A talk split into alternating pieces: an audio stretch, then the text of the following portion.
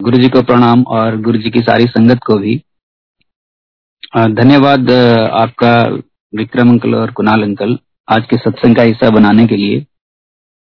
और धन्यवाद उन सभी का जो इस जर्नी में शामिल रहे हैं और सबसे पहले डॉक्टर पुनीत का, जिनकी वजह से गुरु जी के पास जाना हुआ, जो ज़रिया बने, मीडियम बने। 2005 11 अप्रैल को गुरु जी के पहली बार दर्शन हुए थे। जब गुरु जी बद्दी डेंटल कॉलेज में आए थे इनाग्रेशन के लिए। उससे पहले अगर मैं बात करूँ तो मैं बिल्कुल ही दो तीन साल पहले की बात करूँ तो नॉन बिलीवर था गुरु में कोई विश्वास नहीं था। इनफैक्ट गुरु का पता ही नहीं था कि गुरु क्या होते हैं लाइफ में। लगता था कि ये बहुत बुज़ुर्गों का काम है ओल्ड एज का काम है ये जब गुरु धारण कर लेते हैं कुछ इस तरह की आ, सुन रखा था सब कुछ। और घर में भी मेरे मेरे मम्मी के गुरु थे, मेरे ब्रदर के गुरु थे, लेकिन मुझे बड़ी चिड़ होती थी उनसे कि ये क्या यार, किसी इंसान के पीछे घूम रहे हैं ये कि कुछ वो चमत्कार करके दिखाएगा, इनको खुद कुछ करना नहीं आता है। या इनमें खुद खुद में कोई कॉन्फिडेंस नहीं है, इतने इंटेलिजेंट नहीं है कि इनको लाइफ का पता ही नहीं है कुछ नहीं, और ये किसी के सहारे अपनी लाइफ को छोड़ के बैठे हुए हैं, ये कैसे कर सकते हैं ये? और घर में वो धूप दीप अगरबत्ती करते थे गुरु पूर्णिमा पे तो मुझे बड़ी चिड़ होती थी उससे और मैं बड़ा लॉजिक सा लगाता रहता था कि ये धूप जो केमिकल्स हैं, इनमें से ये भगवान ढूंढ रहे हैं, ये बताओ ये कहाँ घूम रहे हैं। इस तरह के लॉजिक लगाता रहता था। और गुरु से दूर दूर तक लेना देना नहीं, भगवान सिर्फ़ मंदिरों तक। जितना बचपन में हर कोई करता ही है, मंदिरों में जाना, जल चढ़ाना और ये, वो सब कुछ उतना सही था। कोई कनेक्शन नहीं था भगवान के साथ और गुरु के साथ तो बहुत दूर दूर तक नहीं। बड़ा लॉजिकल माइंड था। फिर 2002 या तीन की बात होगी साईं बाबा के पास जाना हुआ। कोई मुझे लेके गया थर्सडे वाले दिन, जबकि मैं कॉलेज जा रहा था। वहाँ मैं वर्किंग था। मुझे मेरे बड़े ही नज़दीक है वो आंटी और उनकी बेटी। वो अचानक ले गए, बस में हम जा रहे थे, उनका स्टेशन अगला था, वो टीचर थे। उन्होंने मुझे पकड़ के बिठा लिया। कि अगले स्टेशन से उतर जाना। और मुझे नहीं पता था कि वो क्या कर रहे हैं। मैंने सोचा, चलो अगले स्टेशन से वापस आ जाऊँगा। फिर अगला स्टेशन फिर अगला स्टेशन उन्होंने मुझे उतरने ही नहीं दिया। और जब उनका स्टेशन आया, वो बैठे रहे और मैं उठ गया। और मैंने पूछा, आंटी, आपने जाना नहीं है? तो कह रहे, पगले बैठ जा, तेरे को तो आज साईं बाबा ने बुलाया है। और ये ये भी मैंने पहली बार ही सुना था, साईं बाबा। और मुझे लगता था ये मामडन से रिलेटेड कुछ है ये, या पीर वगैरह जो होते हैं, वो ऐसे ही हैं, क्योंकि वो पटका बांधते थे बाबा। मुझे बिल्कुल भी उनका पता नहीं था। तो मैंने कहा, साईं बाबा? कह रहे हाँ और उन्होंने मुझे खींच के ऐसे सीट पे बिठा लिया और बस चल पड़ी। या हिल स्टेशन है कसौली वहाँ मुझे वो ले गए उस दिन और सारे रास्ते वो मुझे बाबा के बारे में बताते रहे कि वो कैसे बाबा से जुड़े और बाबा किस तरह से आ, हमारे लाइफ का हिस्सा है वो लिविंग गॉड है। ये सब कुछ उन्होंने बताया और बाबा के मंदिर पहुँचे वो दर्शन हुए। वापस चलने लगे तो आ, रात हो गई थी। मैंने कहा आंटी यहाँ तो कोई बस नहीं मिलेगी और जो मिलेगी वो तो बहुत भरी हुई होगी क्योंकि हाईवे है। तो आंटी कहते कोई बात नहीं, हमें कोई चिंता नहीं होती, वो तो बाबा खुद देखते हैं। मैंने कहा, यार, ये अजीब बात कर रहे हैं, बाबा खुद देखे। मुझे पता है ये हाईवे में मैं कितनी बार जा चुका हूँ यहाँ, ये शिमला हाईवे है, बहुत रश होता है इसमें। और वैसा ही हुआ दो तीन मिनट के बाद ही बस आई, एक ड्राइवर एक कंडक्टर हम बैठे और वो देखा, हंसने लग गए, और उनके चेहरे पे कुछ इस तरह से था भी नहीं कि हम कैसे पहुँचेंगे, ये मेरे ही चेहरे पे था। और मैं देख के बड़ा हैरान रह गया कि हाँ यार, ये तो बिल्कुल सही कह रहे हैं, और जो इन्होंने ये बातें कही हैं ये बिल्कुल कुछ ना कुछ तो होगा। और ऐसे ही हम घर पहुँचे। उसके बाद मैं खुद साईं बाबा के पास जाने लग गया। हालाँकि उनकी फैमिली के साथ जाता था। आ, लेकिन जब वो उनका जाना नहीं होता तो मैं अकेले ही चला चला जाता था। अपने कज़न को लेके चला जाता था। कभी किसी को कभी किसी को नहीं हुआ तो अकेले ही। ये करीब दो साल चला होगा ये सारा कुछ। और बाबा में आस्था और साइंस चरित्र पढ़ा मैंने। और ये मन में हुआ कि किसी एक इंसान को मैं देख लूँ जिसने बाबा को देख रखा हो, अभी भी वो ज़िंदा होंगे क्योंकि बाबा को शरीर छोड़े कोई ज़्यादा देर नहीं हुई है। 1915 के आसपास ही उन्होंने शरीर छोड़ा है। इतनी ललक होगी थी उस इंसान को देखने के लिए, उसको छूने के लिए, जिसने भगवान को देख रखा है। और ऐसी बातें हम कॉलेज में भी मैं आके करता था, अपने क्लीज के साथ और डॉक्टर पुनीत के साथ भी हम सब करते थे। लेकिन तब तक डॉक्टर पुनीत ने भी मुझे नहीं बताया था कि वो किसी के कहीं पे जाते हैं, वो कोई गुरुजी हैं उनके। उन्होंने मुझे नहीं बताया था। चार पाँच साल से हम इकट्ठे थे कॉलेज तो ये बातें तो उन्होंने कर लेनी कि हाँ बाबा हैं और इस तरह से हैं। लेकिन फिर आ, 2005 11 अप्रैल को गुरु जी का आना हुआ उससे एक दिन पहले मेरे कानों में ये शब्द पड़ा गुरु जी मैंने ऑनर से पूछा कौन आ रहा है इनोग्रेशन के लिए बिल्डिंग की? तो उन्होंने कहा ये डॉक्टर पुनीत के गुरु जी हैं दिल्ली से हैं और बहुत पावर्स हैं इनमें। तो मैंने कहा डॉक्टर पुनीत के गुरु जी यार उन्होंने तो मुझे बताया नहीं है अभी आज तक। तो मैं उनके पास गया भागा भागा और उनसे पूछा कि कौन है गुरु जी किस तरह से, और आपने मुझे बताया नहीं। चलो, वो तो बात अलग हुई लेकिन उन्होंने सत्संग किया गुरु का, और मुझे बताया कि गुरु कैसे कैसे और उनके साथ क्या क्या हुआ। तो मैंने कहा, यार, जब कल आएँगे तो मेरी बात करवा देना उनसे। कह रहे, गौतम, बात नहीं होती। गुरु जी की मौज है ये तो। बस जब आए तो उनके साथ साथ रहना। उस और में रहना गुरु जी से डिवाइन रेज निकलती तो मैंने कहा, ठीक है। अगले दिन गुरु जी आए, करीब ग्यारह, साढ़े ग्यारह बजे आए। और तीन चार बजे तक रहे। लाओ लश्कर, पूरा गुरु जी का संगत का आया हुआ है चालीस पचास गाड़ियाँ। और पहली बार तब मुझे मैंने गुरु जी को देखा, जैसे ही गुरु जी ने गाड़ी से नीचे कदम रखा। और मैं देखता ही रह गया, और उसके बाद मैं गुरु जी के बिल्कुल साथ साथ ही रहा जितनी देर गुरु जी रहे, लंगर प्रसाद मैंने बाद में किया जब गुरु जी चले गए, तब तक मैं साथ साथ ही रहा। बस मुझे ये था कि मुझे उस दायरे में रहना है कि वो रेस कहाँ तक निकलती है, मुझे पता नहीं था कितने फीट तक निकलती है वो, लेकिन मैंने कोशिश की कि मैं साथ साथ रहूँ। और गुरु जी के साथ ही रहा मैं। गुरु जी बहुत कम बोले उसमें आ, पूरा कैंपस घूमे हर एक लैब में घूमे यहाँ वहाँ सब जगह घूमे। बोले बहुत कम गुरु जी और मैं देखता रहा देखता रहा और बहुत रश था बहुत ज़्यादा संगत थी। चंडीगढ़ पंजाब दिल्ली से बहुत संगत आ रखी थी। और मेरे लिए पहली बार था ये सारा कुछ देखना कि कोई गुरु के लिए इस तरह से होता है क्योंकि मैं तो कभी चल के किसी गुरु के पास गया ही नहीं ना कोई दीक्षा लेने के लिए ना कोई नामदान के लिए कुछ भी नहीं, यहाँ तो गुरु जी खुद ही चल के आए हुए थे। और मुझे ये पहली बार सारा कुछ देखने को मिल रहा था। वो चले गए, लेकिन मैं हिल गया पूरी तरह से। मुझे ऐसे लगा जैसे कोई शेक करके चल गया अंदर से। पता नहीं कितने सालों का, मैं कितने जन्मों का सो रहा हूँ पता नहीं। और गुरुजी ने ऐसे जैसे अंदर से हिला के रख दिया है आत्मा को पूरी तरह से। और मैंने अगले दिन डॉक्टर पुनीत को पकड़ा कि गुरु के पास चलना है। तो उन्होंने कहा कि मैं जाता हूँ, लेकिन अभी नहीं जाऊँगा, सात जुलाई को जाऊँगा। गुरु जी का बर्थडे है सात जुलाई को।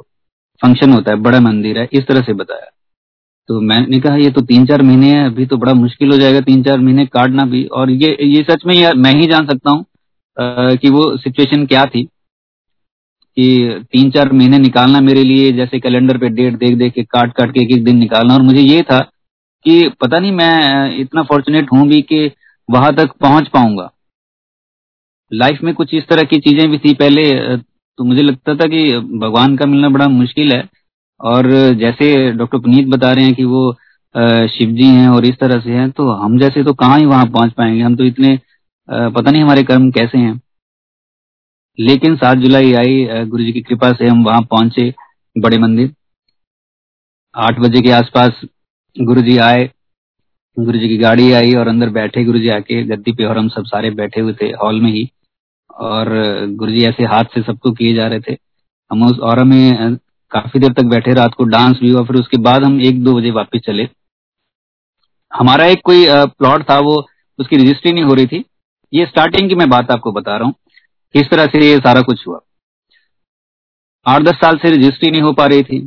हम फंसे हुए थे कंस्ट्रक्शन भी कर चुके थे। ऑनर जो था, उसका लैंड का पूरी का वो भाग गया था, पता ही नहीं था वो कहाँ पे है। तो मैंने वही मन में बैठ के अरदास की। गुरु जी सामने बैठे हुए हैं वन टू वन जाके ऐसे बात नहीं की, मन में ही अरदास की कि गुरुजी, इस इस तरह से ये काम है। हम बहुत बुरी तरह से फंसे हुए हैं। उसके बाद जब हम वापस आए, तीन दिन की छुट्टी थी। जो फ़र्स्ट वर्किंग डे था, उस पर कोर्ट खुले और सबसे पहले हमारा काम हुआ है, मुझे मेरे अंकल का फ़ोन आया, उन्होंने कहा कि बधाई हो, आपके प्लॉट की रजिस्ट्री हो गई है। और मैं बड़ा खुश हुआ। बहुत ज़्यादा खुश हुआ कि ये जो काम इतने सालों से नहीं हो रहा था, और मैंने जाके भी नहीं कहा, मन में ही कहा, और काम हो गया। और फिर मैं ये सारा कुछ मैंने रिकॉल किया, सारा कुछ देखा पीछे मुड़ के कि कहा तो मैं किसी एक इंसान को ढूंढ रहा था जिसने बाबा को देख रखा है।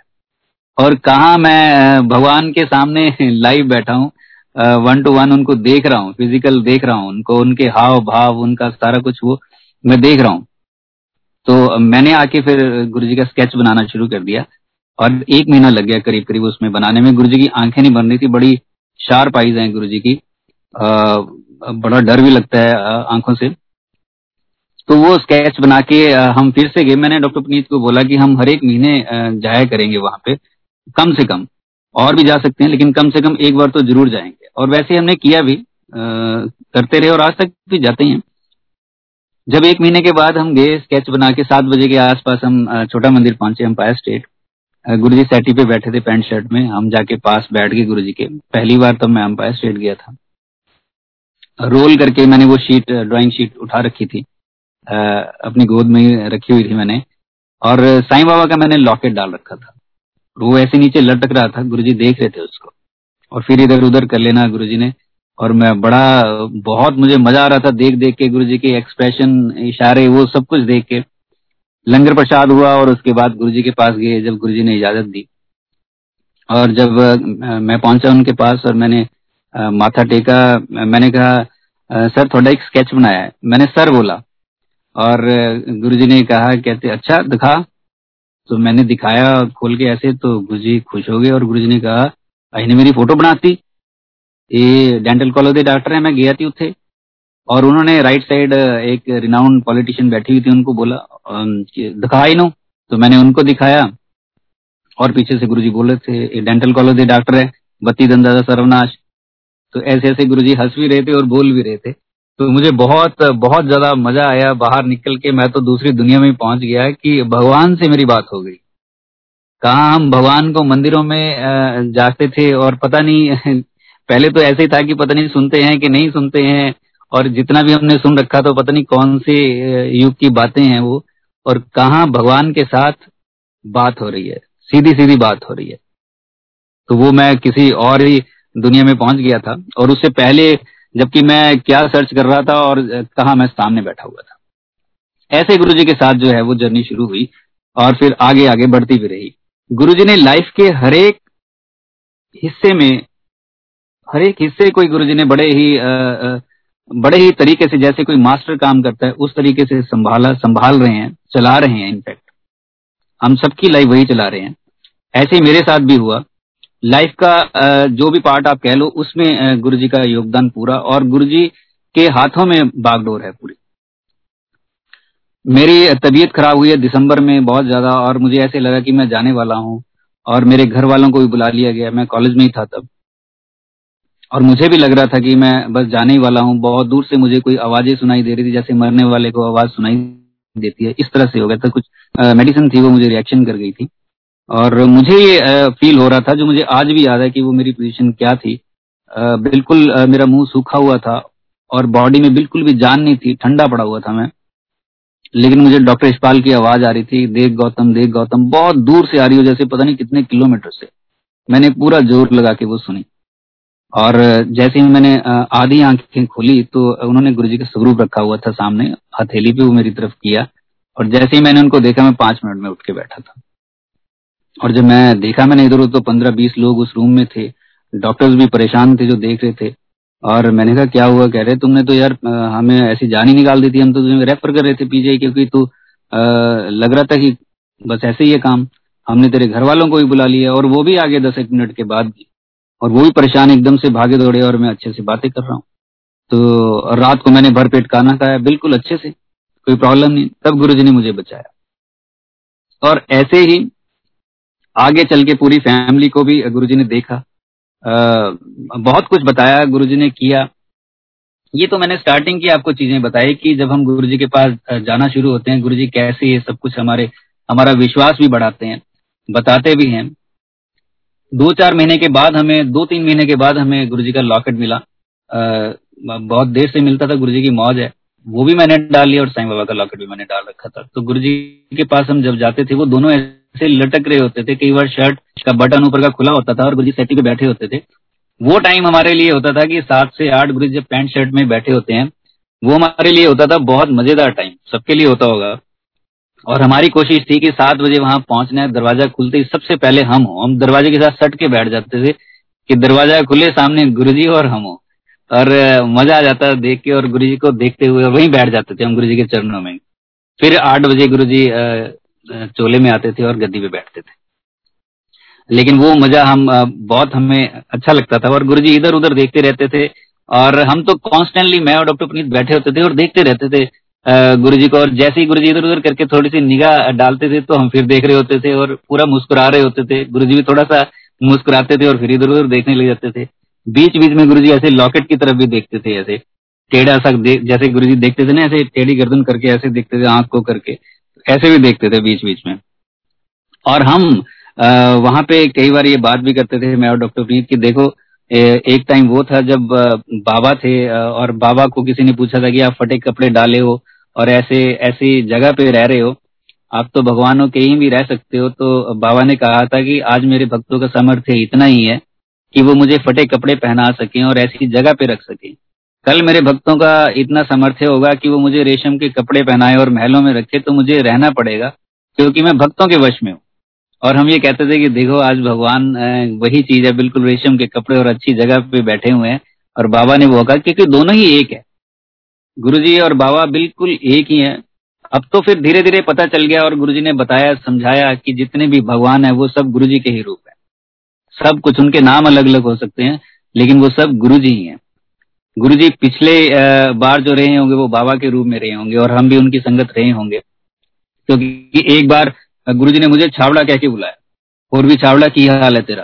तो मैंने कहा, छावड़ा इधर उधर देखा, किसी और को तो नहीं बुलाया? तो लेकिन मैं ही था वहाँ पे। तो वो हो सकता है पिछले जन्म का कोई कनेक्शन हो और पिछले जन्म में हम बाबा के साथ जुड़े हुए हों और गुरु जी उस फॉर्म में हो और मेरा नाम शायद वो हो। तो गुरु जी तो बहुत दूर तक देखते हैं। और ऐसे ही फिर हमने गुरु जी और साईं बाबा का एक एक फ़ोटो भी बनाई फिर बाद में और गुरु जी को दिखाई। मैं और डॉक्टर डुगरी से आ रहे थे, हमने सोचा बाबा और गुरु जी तो एक ही हैं तो हमने फ़ोटो बनाई और बीच में शिव जी ऐसे रख के और फोटोग्राफर के पास बैठ के डिजिटल कैमरा हुआ करते थे उन दिनों। वो लेके हम गुरु जी के पास भी गए और फिर जाके गुरु जी को दिखाना होता था तो डर भी लगता था कि गुरु जी कुछ बोल ना दे क्योंकि गुरु जी डांट भी देते थे। तब तक ये थोड़ा थोड़ा पता लगने लग गया था कि गुरु जी डांटते भी है प्यार भी करते हैं इस तरह से था और सबके सामने। जब इजाज़त के लिए गुरु जी के पास गए तो डॉक्टर प्रीत ने कैमरा मेरे हाथ में पकड़ा दिया कि गौतम आप पूछो। और जैसे ही मैंने माथा टेका मैंने गुरु जी को कहा गुरु जी थोड़ी एक फ़ोटो बनाई है। तो गुरु जी ने कहा हाँ, दिखा। तो फिर वही बात मैंने कैमरे में से फ़ोटो ना निकले मेरे हाथ काँप रहे थे पूरी तरह से पसीना पसीना हो रखा था भगवान के सामने बैठे हुए पास बैठे हुए इनफैक्ट बिल्कुल ही। और निकली और वो मैंने फटाफट दिखाई। मैंने कहा, लो गुरुजी, और गुरुजी ने हाथ में पकड़ा कैमरा। करीब छह सात सेकंड गुरुजी ने ऐसे बिल्कुल ही जैसे घूर के देख रहे हो ना, देखते रहे, पलक भी नहीं झपकी गुरुजी ने। और मैं नीचे ऐसे हाथ जोड़ के बैठा हूँ, काँप रहा हूँ पूरी तरह से और मैं डर गया। मैंने कहा, गुरुजी तो ये गुस्से में लग रहे हैं। और यार, डॉक्टर पुनीत ने मुझे मरवा दिया यार, यहाँ गुरु जी बोलेंगे तो सबके सामने बोलेंगे। मुझे बोल देंगे यार ये। और मैं देखता रहा देखता रहा कि अब पड़ा थप्पड़, अब पड़ा थप्पड़। फिर गुरु जी ने मेरी तरफ़ देखा और तीन चार सेकंड गुरु जी ने ऐसे मेरी आँखों की तरफ़ ना ऐसी आँखों में आँखें डाल के और मैं बिल्कुल ऐसे था कि पता नहीं बीपी मेरा कहाँ से कहाँ पहुँच रखा होगा, मुझे पता नहीं मैं कौन सी दुनिया में बैठा हुआ हूँ। और पसीने पसीने मैं हो रखा हूँ। और फिर गुरु ने कैमरा मेरे हाथ में पकड़ाया और कहते वेरी गुड वेरी गुड मौज करो, मौज। तो फिर मेरे सांस में सांस आई और उसके बाद तो खैर छलांगे मारी कि गुरुजी ने अप्रूव कर दिया ये। अक्सर हम ऐसा पहले कर लेते थे और बाद में जाके गुरु से पूछते थे। हालाँकि ये गुरु जी की मौज है, गुरु जी करवाते हैं, सारा कुछ हमें लगता है कि हम कुछ कर रहे हैं। मंदिर भी जब बनाया हमने 2006 में, जो गुरु जी ने ही बनवाया इनफैक्ट बद्दी में, ऐसे बैठे बैठे ख्याल आया। लंच टाइम में डॉक्टर यशपाल थे बैठे और मैं था कैंटीन में। तो कहते यार, हम इधर उधर की बात करते हैं तो कोई ऐसा रूम ढूंढ लेते हैं जहाँ पे हम लंच टाइम में बैठ के भगवान की बातें किया करेंगे। तो मैंने उंगली और अंगूठे का ऐसे इशारा किया। मैंने कहा फिर छोटा सा एक स्वरूप भी रख लेंगे गुरु जी के सामने। कह रहे हाँ ठीक है। आ, तो ऐसे ही मैंने इधर उधर सोचा कि कहाँ वो रूम है कहीं नहीं मिला। तो वो एच थे एक डिपार्टमेंट के उन्होंने कहा कि मेरा केबिन ले लो यार। वहीं पे हम बैठ जाए करेंगे। मैंने डॉक्टर पुनीत डॉक्टर बलजीत हम सबने आपस में डिस्कस किया बात की उनसे फ़ोन पे कहते हाँ कर लेते हैं। और हमने चार पाँच लोगों ने ऐसे मिल के करना शुरू कर दिया। कारपेट ले आए कर्टन ले आए और सीडी प्लेयर ले आए गुरु जी का स्वरूप सिलेक्ट कर लिया, कौन सा एनलार्ज करवाना है। मैं और डॉक्टर पुनीत फोटोग्राफर के पास गए और उसको एनलार्ज करने के लिए बोला। और उसने, उसमें काफ़ी हमारी, उनके साथ आर्गूमेंट भी हुए हैं कि कम कर लो पैसे और इस तरह से था, लेकिन वो कम नहीं कर रहे थे, एक रुपया भी कम करने को तैयार थे। जब ये सारा कुछ हमने सेटअप कर लिया, गद्दी वही जो गुरु जी आए थे बद्दी में वही गद्दी, वो रख दी हमने। जब सारा कुछ सेटअप हो गया पाँच छह दिन के अंदर अंदर तो मन में ख्याल आया कि हम ठीक भी कर रहे हैं, हमने पूछा तो है नहीं किसी से। तो जनरल दीपेंद्र अंकल चंडीगढ़ में है, जिनके घर गुरुजी रहे और वहाँ सत्संग भी होता है तो उनको मैंने फ़ोन किया तो पूछा कि, अंकल, हम ऐसे ऐसे करके गुरु जी का मंदिर बना रहे हैं। तो कहते, आपने गुरु से परमिशन ली? हमने कहा, नहीं। तो कह रहे दिस इज़ रॉन्ग आप ऐसे कैसे बना सकते हो? पहले गुरु जी से पूछो। तो हमने तो पहले, सबसे पहले डॉक्टर पुनीत ने फ़ोन किया कि जो फोटोग्राफर था उसको कि भाई फ्रेम तो नहीं किया, कह रहे, नहीं, किया नहीं अभी। हमने कहा, अभी करना भी मत। तो हम तो अगले दिन भागे अम्पायर स्टेट चार पाँच लोग हम वही गुरु जी का स्वरूप लिया रोल करके हम वहाँ पहुँच गए और गुरु जी के पास बैठ गए जाके। गुरु जी पूछते थे कि कितने डॉक्टर आए हैं तो हम बोलते थे और गुरु जी खुश होते थे और तकरीबन हमेशा कहते थे बत्ती दंदा सर्वनाश बीडीएस ऐसे बोलते थे गुरु जी और हमने रोल करके वो स्वरूप रखा हुआ था। पूछने की बात फिर वही और जैसे अंकल ने बोल रखा था दिस इज़ रॉन्ग लगता था कि आ, ये डांट पड़ जाएगी फिर हम कुछ ऐसा करके आ जाते हैं और उसके बाद गुरु जी के पास आके पूछते हैं उनसे हम। लेकिन जब गुरु जी ने कहा चलो बद्दी वाले और तो हम उठे लंगर प्रसाद के बाद तो गुरु जी के पास गए और हमने पूछा कि गुरु जी हमने थोड़ा एक मंदिर बनाया गुरुजी। गुरु जी कहते अच्छा ये तो अच्छा हो गया। तो हमने कहा गुरु जी ये ब्लेस कर दो। तो हम तो हमने वो गुरु जी का स्वरूप निकाला। हम चार पाँच लोग मैं, doctor Puneet doctor Ishpal doctor Baljeet, हम चारों बैठे हुए और स्वरूप पकड़ा हुआ है चारों तरफ़ से। और गुरु जी ने ऐसे राइट साइड पे हाथ किया और मारकर आ गया उनके हाथ में। पता नहीं किसने पकड़ाया या कहाँ से आ गया, वो ध्यान नहीं हमें। हम गुरु जी को बोलने लगे गुरु जी यहाँ लिख दो, यहाँ लिख दो, ऐसे लेफ़्ट राइट ऐसे ऐसे करते तो गुरु जी ने ऐसे लेफ़्ट साइड पे नीचे लिख दिया blessings always Baddi college happy life Guru ji और फिर गुरु जी सबको फिर वैसे ही बताने लग गए। इन्होंने मेरा मंदिर बनाता उठे। मैं गया थी इनाग्रेशन ली डेंटल कॉलेज के डॉक्टर है बीडीएस बत्ती दंदा सर्वनाश इस तरह से सबको बताने लग गए गुरु जी और फिर हम आए। फिर हम साथ में आसमान पे कि गुरु जी ने परमिशन दे दी। ये सारा कुछ तो चलो हमें लगा कि हमने कर लिया। मंदिर बन गया सीडी प्लेयर गुरबानी सब चलने लग गया। आ, लेकिन इसका जो पता चला हमें बाद में 2009 में एक हमने एनुअल सत्संग किया और उसमें एक ओल्ड संगत आए हमारे यहाँ। और उन्होंने, जो गुरु जी के साथ रहे भी हैं, और उन्होंने आके सबसे पहले यही कहा कि जब गुरु जी इनाग्रेशन के लिए यहाँ आए थे तो मुझे ये बड़ा अजीब लगा था कि गुरु जी इधर आए और मुझे बताया भी नहीं। मुझे तो बता देते तो मैं आ भी जाता इधर गुरु जी के दर्शन भी हो जाते गुरु जी इस तरफ़ आए थे दिल्ली से। लेकिन कहते शाम को गुरु जी का मुझे फ़ोन आया और उन्होंने कहा कि आज मैं बद्दी जाके आया उत्थे एक बूटा लगा के आया। लोग उत्थों मेरी कृपा लेके जाया करूँगे। एक दिन वो बहुत बड़ा पेड़ बनूँगा। अब बूटा इन द सेंस कि गुरु जी ने ये ब्लेस करके मंदिर देना था। ये कोई ट्री की बात नहीं है। कई बार संगत आके पूछ लेती है कि वो बूटा कहाँ पे है? जो गुरु जी ने लगाया था, वो बूटे का मतलब गुरु जी ने वो जगह को ब्लेस किया। और और गुरु जी ने कहा, लोग उतो मेरी कृपा लेके जाया करूँगे। और आज वो ऐसे है ही है, वो धीरे धीरे हो ही गया। अब देखिए, उस वक्त हम ये सोच रहे हैं कि हम कुछ बैठ के कैंटीन में ये सोच रहे हैं कि कोई ऐसा रूम देख लें जहाँ बैठ के हम ये करें। जबकि वो सारा कुछ गुरुजी कर रहे थे, वो ख्याल भी गुरुजी ही डाल रहे थे। ये है भगवान। गुरु के पास या किसी प्रीच करने के पास जाओ या किसी के पास कोई शक्ति है तो वो उसके पास जाना पड़ता है, उसे बताना पड़ता है। लेकिन ये वहाँ बैठे बैठे कौन कर सकता है जो जो भगवान है? मैं बोल रहा था उधर से डॉक्टर यशपाल बोल रहे थे, लेकिन बोल गुरु जी रहे थे। वो माहौल गुरु जी बना रहे थे, क्योंकि गुरु जी ने पहले ही ब्लेस कर दिया था तो वैसा सब कुछ करना भी था, और उसका सही टाइम भी गुरु जी को ही पता था। बहुत पहले भी गुरु जी आ सकते थे 98 से कॉलेज था, लेकिन गुरु जी का गुरु जी की टाइमिंग है। जैसे हम भी, मैं भी बोलता था डॉक्टर पुनीत को कि आप मुझे दो हज़ार में ही बता देते, पाँच साल पहले बता देते, लेकिन टाइमिंग है, सबका अपना अपना टाइम है और कर्म भी है, और गुरु जी की टाइमिंग सबसे परफेक्ट है। इस तरह से मंदिर बना गुरु जी की कृपा से, और फिर वो धीरे धीरे करके आगे बढ़ा। हमें तो तब पता भी नहीं था कि अगले दिन करना क्या है। और जब हमने ये इनोग्रेशन की, फिर उसके बाद गुरु जी के पास गए भी हम सीडी एक हमने बना रखी थी। वो जो सब कुछ था, वहाँ हलवा प्रसाद, बांटा, वो सब कुछ उसकी हमने सीडी बनाई हुई थी। जब नेक्स्ट टाइम हम गुरु जी के पास गए एम्पायर स्टेट तो हमने वो तो हम जाके जैसे गुरु जी के पास खड़े हुए और गुरु जी को बताया तो डॉक्टर पुनीत ने वो सीडी जो है, वो गुरु जी को पकड़ाई और बताया कि ऐसे ऐसे करके हमने वो इनाग्रेट कर दिया। और गुरुजी ने वो सीडी जो है करीब पंद्रह बीस मिनट अपने हाथ में पकड़ के रखी। कभी उसको ऐसे इस एंगल से देख रहे थे, कभी उस एंगल से देख रहे थे, पता नहीं क्या देख रहे थे गुरुजी। और डॉक्टर पुनीत साथ खड़े होते, ऐसे हाथ जोड़ के। कोई बात भी नहीं हो रही थी, कोई ज़्यादा बात नहीं हो रही थी, बस वो खड़े हैं और गुरुजी सीडी को देख रहे हैं। पता नहीं किस किस एंगल से क्या क्या देख रहे थे वो उसमें वो सारा था जितने लोग थे हम, और किस तरह से उसको इनाग्रेट किया था, वो सारी चीज़ें थी उसमें। और फिर वो गुरुजी ने वापस पकड़ा दी।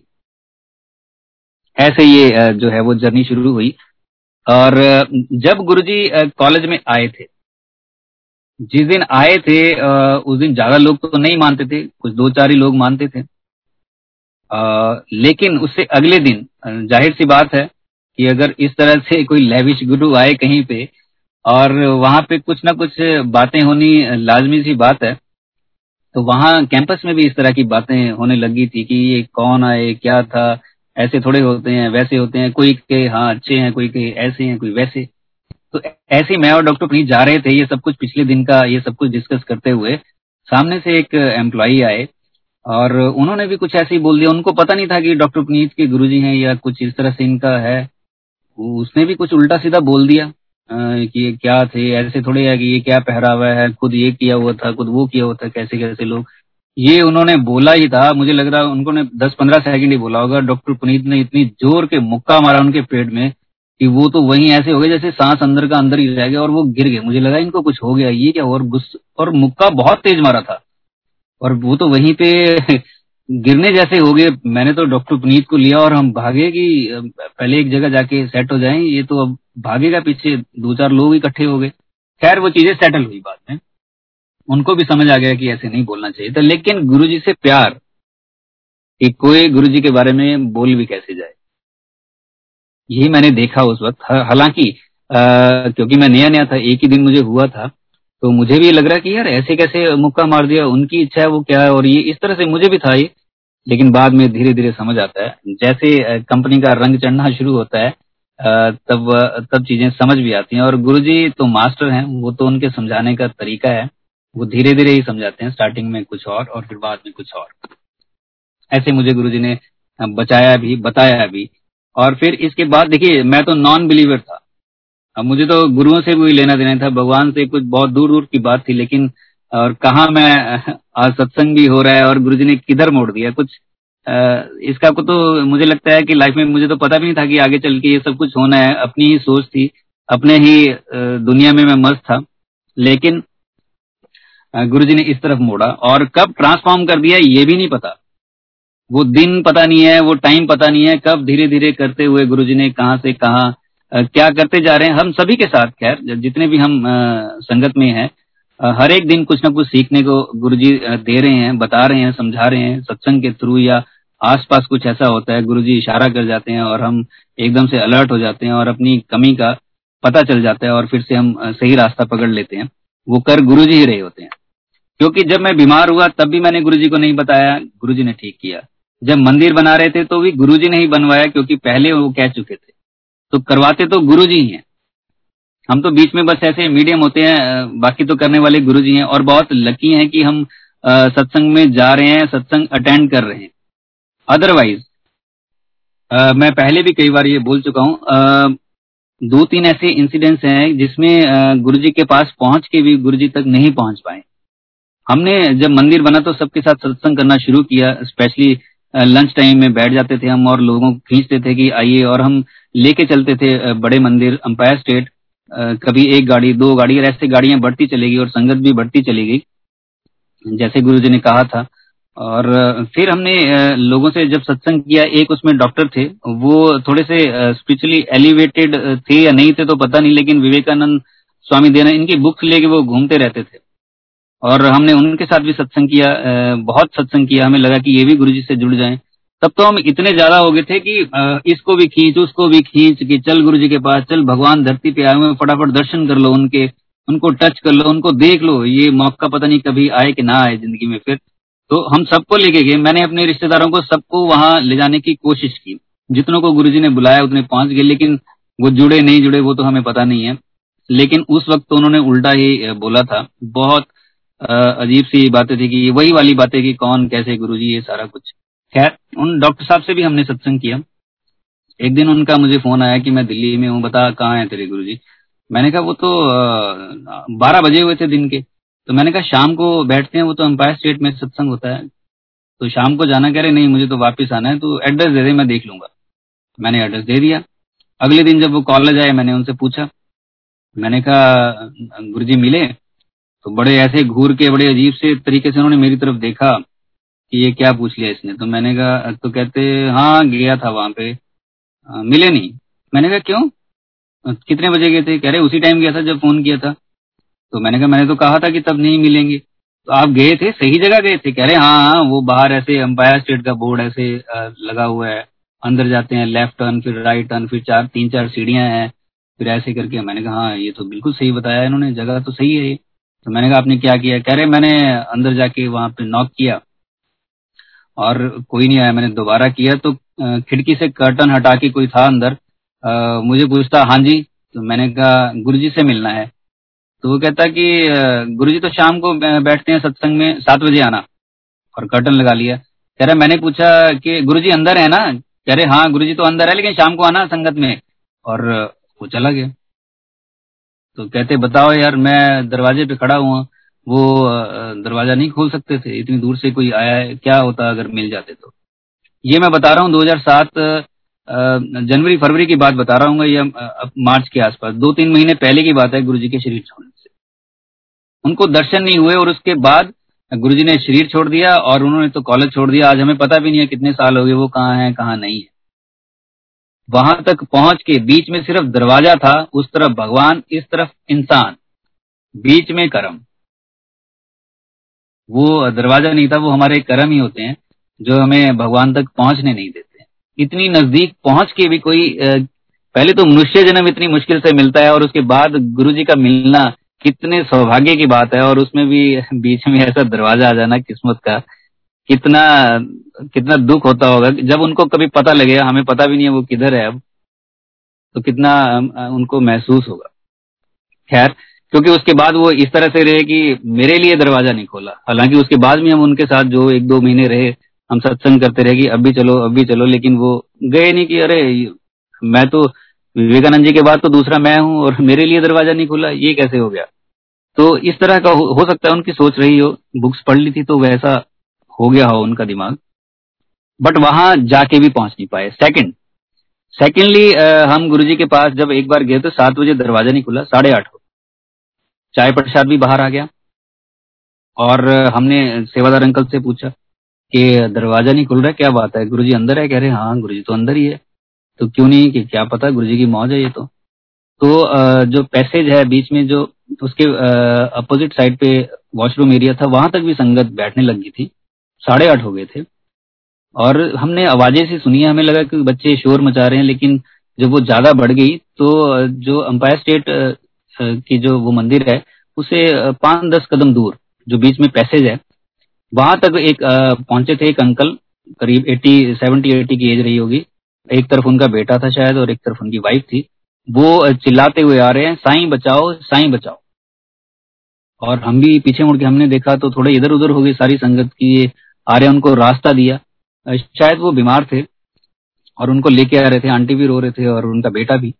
और थोड़े कदम और आगे बढ़े। मुझे लगता है पंद्रह बीस कदम ही दूर रह गए थे वो दरवाजे से। आ, अंदर गुरुजी और बाहर वो।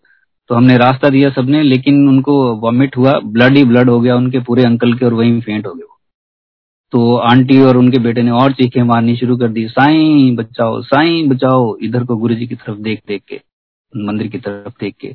तो संगत ने उनको उठाया और शायद कोई ले गया उनको बाहर। अभी बाहर का जो गेट है वो एक मिनट भी नहीं लगा होगा वहाँ पहुँचने तक। जो हमें संगत ने बताया कि वो एक्सपायर हो गए थे शायद बीमार थे वो। उनको कैंसर था, पता नहीं शायद कुछ इस तरह से था। और वो वहाँ तक पहुँचे, एक मिनट के बाद ही दरवाज़ा खुल गया। जब अंदर गए हम तो वैसे तो गुरुजी पैंट शर्ट में होते थे, लेकिन उस दिन व्हाइट चोले में थे। और वो खड़े हुए थे किचन के साथ ही जो सेटी है उसके पास खड़े होते लेग्स क्रॉस करके और गुरुजी नीचे की तरफ़ देख रहे हैं और अंगूठा ऐसे मुँह में डाला हुआ है और ऐसे टिकटिकी लगा के नीचे कारपेट की तरफ़ देख रहे हैं, घूर के। और बड़ा गमगीन सा माहौल हो गया। हम भी बैठ के वहाँ जाके चुपचाप हमें ऊपर भेज दिया। ओल्ड संगत हो गए थे, तब तक तो ऊपर भेज दिया था हमें। बाकी सब नीचे। पंद्रह बीस मिनट के बाद ही अनाउंसमेंट हुई कि गुरु जी का हुक्म है, आज सारी संगत सीधे घर जाएगी लंगर करने के बाद और हाथ भी घर जाके धोएगी। कहीं नहीं रुकना है बीच में। और हम वापिस आए। खैर, ये अलग बात है, लेकिन जो मैं बात कर रहा था कि वहाँ तक पहुँच के भी एंटर करना अलाउड नहीं हुआ। तो ये भाग्य की बात है, कर्मों की बात है। हम संगत में आ रहे हैं, पहुँच रहे हैं, सत्संग अटेंड कर पा रहे हैं। ये गुरु जी की अपार कृपा है। कई बार हम मिस कर देते हैं कि, यार, छोड़ परे, कल सुन लेंगे, परसों अटेंड कर लेंगे, ऐसे कर लेंगे। तो क्या पता वो गुरु जी का इशारा हो तो हमें वो अटेंड अगर कर सकते हैं तो ज़रूर कर लेना चाहिए। क्योंकि जब गुरुजी ने शरीर छोड़ा, उससे एक हफ़्ता पहले गुरुजी ने 25 मई को हमें बुलाया वहाँ पे। वो चक्कर चलाया, गुरुजी ने कैसे कैसे हम वहाँ पहुँचे। जिन्होंने जाना था वो तो नहीं जा पाए, लेकिन उन्होंने हमारा प्रोग्राम बना दिया। हम वहाँ पहुँच गए, जबकि आठ दस दिन पहले ही हम वहाँ होके आए थे। पच्चीस मई को हम पहुँचे, तभी भी गुरुजी ने मुझे बोला था छावड़े की हालत रहा। और तब हम गुरु जी के पास पहुँचे और बात भी हुई गुरु जी से काफ़ी। और फिर गुरु जी ने पूछा कि तो ये काफ़ी बातें हुई, खैर गुरु जी से, और एक हफ़्ते के बाद उन्होंने शरीर भी छोड़ दिया था। एक बार हम गए हुए गुरु जी के पास तो गुरु जी ने कहा कि ये भी शरीर छोड़ने से एक दो महीने पहले की बात है। वो छावड़ा नहीं आया? एक्चुअली हमारे साथ एक विपिन छावड़ा करके हैं वो भी जाते थे। तो कह रहे, छावड़ा नहीं आया? तो हमने कहा, यार देखो। और हमने जाने से पहले उनसे पूछा कि, डॉक्टर साहब, चलो यार, हम चलते हैं। कह रहे, नहीं, इस बार नहीं मैं जाऊँगा, तुम जाओ यार। तो वो जाते थे हमारे साथ, लेकिन उस दिन गए नहीं वो। और उसके बाद फिर गुरुजी ने शरीर छोड़ दिया। और वो आज तक पछताते हैं इस बात को कि मैं क्यों नहीं गया, और वो बताते हैं कि मैं, बताया क्यों नहीं गया। उस दिन मेरा एक पेशेंट था, एनआरआई, और तीस चालीस हज़ार मुझे उससे मिलना था। मैंने उसको प्रेफरेंस दी और मैं गुरुजी के पास नहीं गया। और ऐसे ही जिस लड़के ने ये वीडियो बनाई है जो बद्दी मंदिर जब गुरु जी आए थे, जो वीडियो बना रहा था, मलेर कोल्ले से था वो पहले से ही हमसे जुड़ा हुआ था लड़का, बीस बाईस साल का यही बीडीएस कर रहा था, फाइनल ईयर में था, बल्कि इंटर्नशिप शुरू हो गई थी उसकी, उसने ये वीडियो बनाई है। 2009 दिसंबर में 31 दिसंबर को हम बड़े मंदिर जा रहे थे, हमने उससे भी पूछा कि चल हम चलते हैं, आजा, तू भी आजा साथ में, बहुत ज़ोर लगाया उसको, लेकिन वो गया नहीं, कह रहा, आज मैंने नई गाड़ी ली है आज मैं दोस्तों के साथ सेलिब्रेट करूँगा। और वो चंडीगढ़ से बद्दी आ रहा था। रास्ते में उसका एक्सीडेंट हुआ और एट दी स्पॉट उसकी डेथ हो गई। और हमें ये इन्फॉर्मेशन मिली जब हमने बड़े मंदिर एंटर किया। जैसे हमने एंटर किया, हमें फ़ोन आ गया। हमने कहा कि अभी पहुँचे हैं यहाँ पे। तो लेकिन हम फटाफट हमने आधे घंटे में गुरु जी कृपा से लंगर प्रसाद हो गया और वापिस आ गए। तो जब कोई संगत के लिए, सत्संग के लिए कुछ बुलावा हो तो थोड़ा हमें सोच लेना चाहिए, उसे ऐसे ही बिल्कुल लाइट वे में नहीं लेना चाहिए।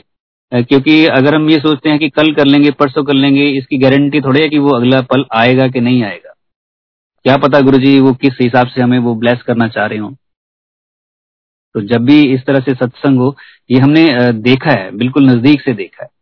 अब मैं उसी बात पे आता हूँ, जब वो आंटी अंकल कह रहे थे, साईं बचाओ साईं बचाओ, और ये हुक्म हो गया कि संगता सीधी घर जाएगी, हाथ भी घर जाके धोने हैं। रास्ते में कहीं नहीं रुकना है। हमने वैसे ही किया 2005-6 की बात है ये और तब साईं बाबा का सीरियल आता था। हम वो बहुत देखते थे, देखते इसलिए थे क्योंकि वो गुरुजी ही लगते थे हमें। वो जो जो बोलते थे हमें लगता था, बहुत खुश होके कि यार ये तो गुरुजी बोल रहे हैं। बिल्कुल वही बातें वही सारा कुछ है। और अगले दिन एपिसोड में शाम को ये आया कि बाबा जो है, महालसापति को कह रहे हैं कि सबको घर भेज दो। और इनको बोलो आज सीधे घर जाना है कहीं नहीं रुकना है और हाथ भी घर जाके धोने हैं। बिल्कुल एग्जैक्ट वही वर्डिंग वर्ड टू वर्ड जो हमने एक दिन पहले लाइव देखा है। और फिर बाद में मालसापति को भी भेज देते हैं। और वो बाबा परेशान होते हैं उस दिन। मालसापति भी परेशान होते हैं कि बाबा को क्या हुआ है आज। लेकिन मालसापति जब घर पहुँचते हैं दरवाज़ा खोलते हैं तो आ, उनकी वाइफ नीचे बैठी हुई है ज़मीन पे और उनकी गोद में उनका बेटा लेटा हुआ है आखिरी साँसें ले रहा है और वो दोनों बोल रहे हैं साईं बचाओ, साई बचाओ। और उनका बेटा जो है एक्सपायर हो जाता है। एक दिन पहले जो हम एपिसोड देख के आए हैं लाइव वो अगले दिन हम सीरियल में देख रहे थे।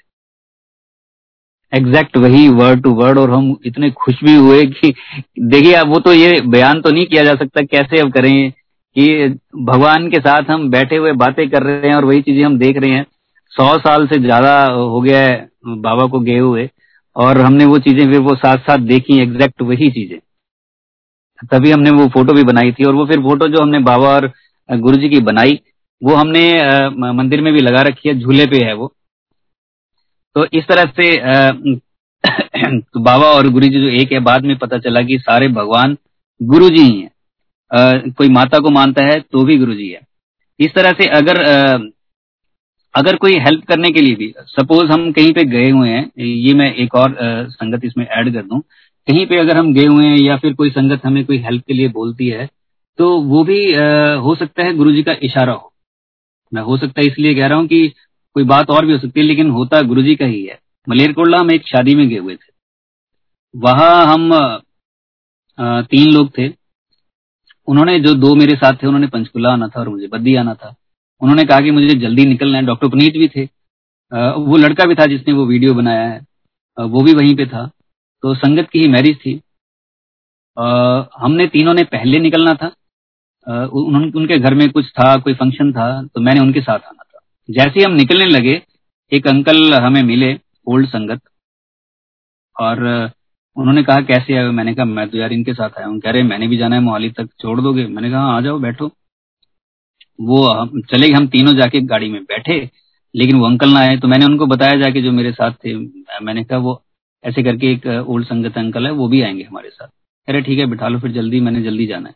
लेकिन वो आए ना, मैं फिर वापस गया तो वहाँ जाके देखा, पहले किसी एक स्टॉल पे, फिर दूसरे स्टॉल पे वो खा रहे हैं, टिक्कियाँ, चाट, ये सब कुछ खा रहे हैं।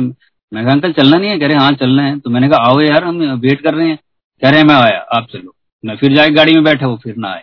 दस मिनट और इधर जो जो मेरे साथ गए हुए थे, वो बड़ा चिल्ला रहे थे बहुत ज़्यादा कि यार ये पंद्रह मिनट हो गया बैठे बैठे, अभी तक तो कहाँ पहुँच जाना था? तेरे को पता नहीं है मैंने घर जाना है, ये है, वो है। अभी ये नए नए थे संगत एक्चुअली तो मैंने कहा, कोई बात नहीं, मैं दोबारा जाता हूँ। मैं फिर उनके पास गया और जाके देखा वो तीसरे स्टॉल पे खड़े फिर मैंने थोड़ा बोला, मैंने कहा, अंकल, चलना है तो चलो, वो फिर चल पड़ेंगे, उन्होंने घर जाना है। अरे अच्छा अच्छा मैं आया। मैं लेके ही आया उनको कि बैठो गाड़ी। जैसे ही गाड़ी में बैठे, वो मलेरकोटला से ही अंकल। गाड़ी में बैठे, गाड़ी स्टार्ट की और वो जो चला रहे थे, वो तो बहुत गुस्से में थे कि मुझे लेट करा दिया बीस पच्चीस मिनट बिना बात के। और जब ये गाड़ी में बैठे, उनको कहते गाड़ी सीधे ले लो। तो कि सीधे क्यों, कि घर जाना है पहले मैंने। फिर लेफ़्ट राइट लेफ़्ट राइट करते करते अपने घर में उन्होंने पहुँचा दिया। घर में पहुँचे और एक मिनट के लिए अंदर गए और जैसे अंदर गए, वो इतना चिल्लाया कर आप लोगों ने शराबी बंदा गाड़ी में बिठा लिया, आपको पता नहीं है, ये है, वो है। पता ही नहीं है, तुम्हें जाँच ही नहीं है। उनकी वाइफ और मैं कहेगी, ऐसे नहीं बोलना चाहिए, संगत है, ये गुरु जी का काम है, सेवा है। ऐसे नहीं बोलना चाहिए। वो बड़ा बोला, ला, ऐसे वैसे करके बोल रहा है, वो बड़े ज़ोर से और लाल हुआ पड़ा है।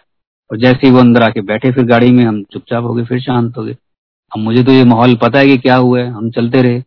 आठ नौ किलोमीटर आ लिए डुगरी क्रॉस हो गया, कोई कुछ नहीं बोल रहा है गाड़ी में। शांत, बिल्कुल चुपचाप बैठे हैं। मैंने कहा, बड़ा अजीब है और यार, इनको भी बड़ा ऑड सा लगेगा कि ये बोल नहीं रहा है, कोई भी। पता नहीं, मैं ऐसी तो नहीं आ गया कि इनके साथ। तो मैंने ऐसी बात स्टार्ट करने के लिए बोला कि, अंकल, आप अपना सत्संग सुनाओ। डुगरी क्रॉस करते ही। तो उन्होंने कहा कि, ये कौन है? मैंने कहा, ऐसे उन्होंने कहा, ये कौन, वो कौन? करके सत्संग जैसे ही शुरू किया, गाड़ी फ्रेग्रेंस के साथ भर गई पूरी। और इतनी ज़्यादा कि हमें शीशे डाउन करने पड़ गए सारे।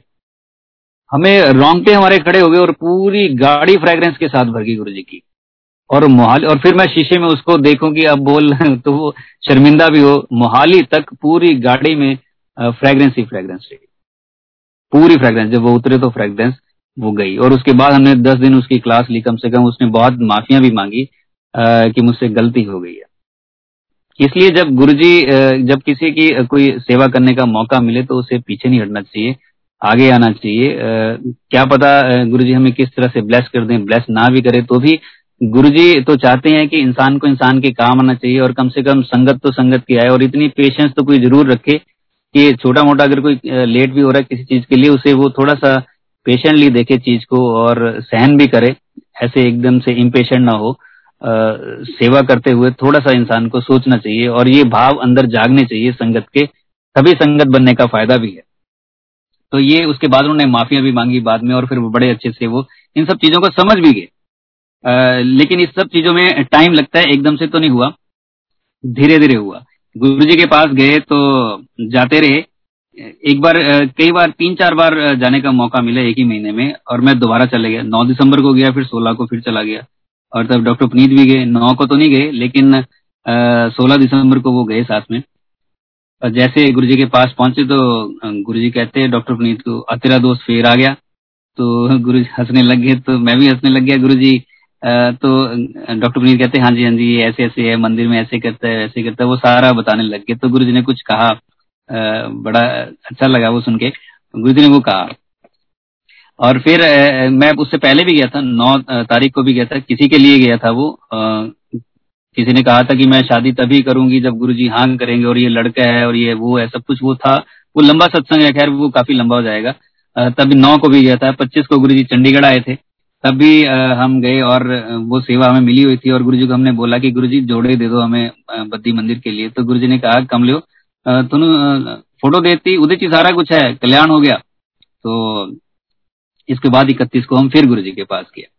इसलिए गुरु जी का सत्संग जो है, ये और गुरु जी का होना बहुत हमारी लाइफ में बहुत ज़्यादा ज़रूरी है। हमें पता भी नहीं चलता कि हम कब, क्या से क्या हो जाते हैं।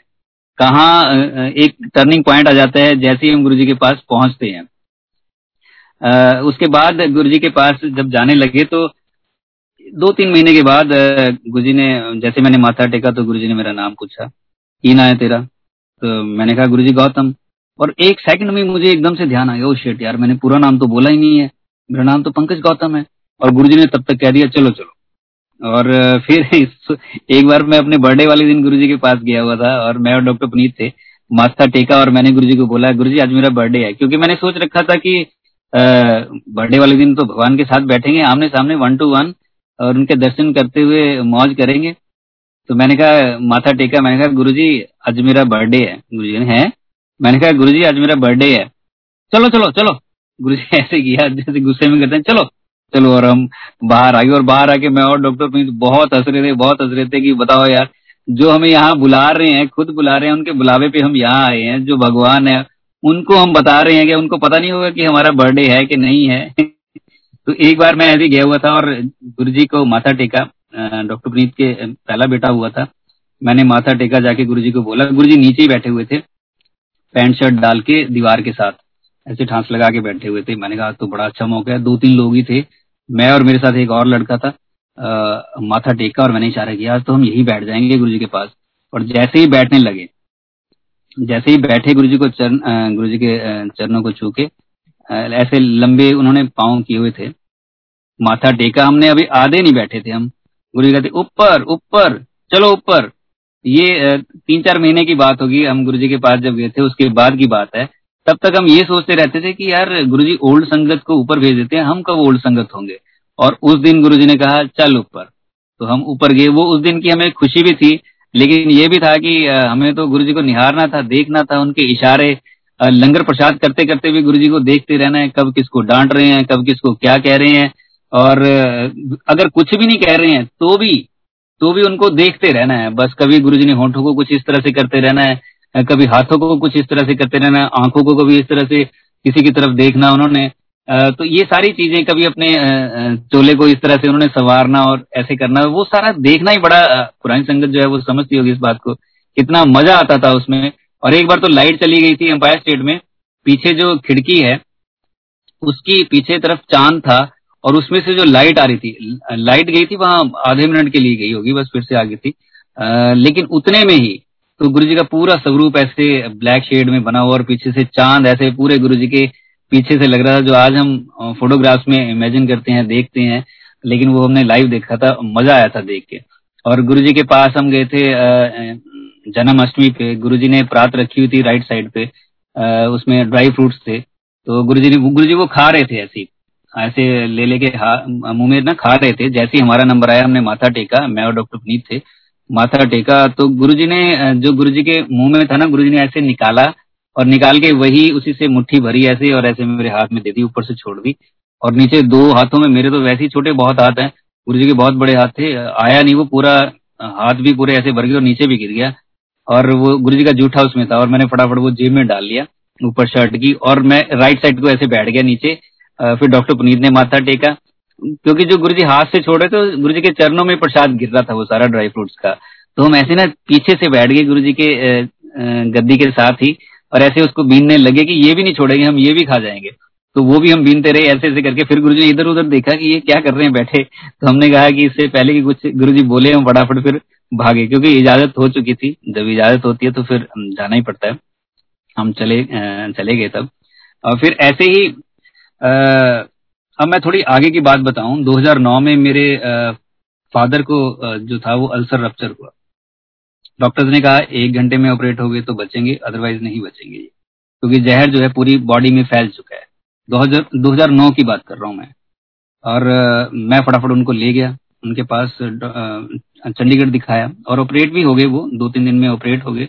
आईसीयू में रहे। आईसीयू में वो ऐसे बोलने लग गए थे कि वो देखो काले कपड़े वाले खड़े हैं, चार लोग वो लेने आए हुए हैं, वो कह रहे हैं कि लेके जाना है। इस तरह से वो बोलते थे। जब मैं अंदर जाता था थोड़ी देर के लिए, और मुझे लगने लग गया कि ये शायद ये अब मुश्किल है इनका। सेवेंटी टू के आसपास तब उनकी एज थी। तो लेकिन गुरु जी की कृपा से वो बचे और दस बारह दिन में हम आगे वापस घर डिस्चार्ज होके, और उसके तीन चार दिन के बाद गुरु जी ड्रीम में आए। और गुरु जी ने वही चोला डाल रखा है। जब गुरु जी बद्दी में आए थे। मुझे कहते, चलो संगत संगत चलना है। मैंने कहा हाँ जी गुरु जी ले गए। और जब संगत में बैठे तो गुरु जी कहते हैं, कोई ऐदा ही ठीक नहीं होंगे ये सारे कष्ट मैं अपने ऊपर लेने पैंते हैं। मैंने कहा हाँ जी गुरु जी देखेगा? मैंने कहा हाँ जी। गुरु जी ने अपना चोला उठाया और चेस्ट के पास ये सारा कुछ, जो पाइप्स मेरे पापा के लगी हुई थी आईसीयू में, वो सारी गुरु जी की लगी हुई थी। और फिर गुरु जी कहते दस में कद तक ऐदा करता रहूँगा। गुरु जी इमोशनल हो गए। और मैंने, मैं भी इमोशनल हो गया और मैंने गुरु जी को जफ्फी डाल ली और गुरु जी को बोला गुरु जी कोई गल नहीं घबराते क्यों? असं है ना थोड़े नाल। और मैंने पूरे जफ्फी डाल ली और बहुत इमोशनल हो गया मैं भी और गुरु जी भी इमोशनल हो गए। तो उनको गुरु जी ने ब्लेस किया। हालाँकि उनका कोई लेना देना नहीं गुरु जी से, ना गुरु जी का नाम, ना कुछ, वो ड्रिंक करते थे, वैसे उनको कोई मतलब नहीं था भगवान से और इन सब चीज़ों से। लेकिन गुरु जी ने ब्लेस किया। और वो आठ नौ साल और रहे 2017 में गए। वो बिल्कुल परफेक्टली ऑल राइट रहे आठ नौ साल। और वो उसके बाद वो एकदम से अटैक हुआ उनको और वो चले गए। लेकिन आठ नौ साल उनको दिए, जो मानते नहीं थे घर का एक मेंबर जैसे हम कहते हैं ना, एक मेंबर आ गया तो सारे ब्लेस हो गए। अब देखिए उनको कैसे ब्लेस किया। मेरे ब्रदर को 2012 में डॉक्टर्स ने बोल दिया था कि आज आज के लिए है, ये पेशेंट शाम तक खत्म हो जाएगा और पेशेंट सुन रहा है ये इमरजेंसी में। और मेरी तरफ़ देख रहे हैं मेरे भाई कि ये क्या बोल रहे हैं। वो कह रहे ले जाओ इसको तो ये तो शाम तक है। इनके घर वालों को बुला लो। कौन है इनके साथ? कौन है? तो मैंने कहा, मैं हूँ। ये तो शाम तक है बस ये। तो ये दो तीन ग्राम खून रह गया तो उनकी लीवर की प्रॉब्लम थी। ड्रिंक करते थे बहुत ज़्यादा। मैंने गुरु को वहीं खड़े खड़े प्रे किया कि गुरु अभी तो यंग एज है, आप देख लो, प्लीज़ बचा लो। तभी डॉक्टर्स की टीम आई और उनको ऑपरेट किया और सारा कुछ करके चार दिन में हम घर वापस। 2012 में और ऐसा पाँच साल चलता रहा, उनकी तबीयत खराब हो जाती थी। छह सात महीने के बाद वो फिर ड्रिंक करने लग जाते थे एडिक्ट हो चुके थे। तो फिर उनकी तबीयत खराब हो जाती, फिर इमरजेंसी क्रिएट हो जाती। मैं फिर से गुरु जी को बोलता और गुरु जी ठीक करते थे।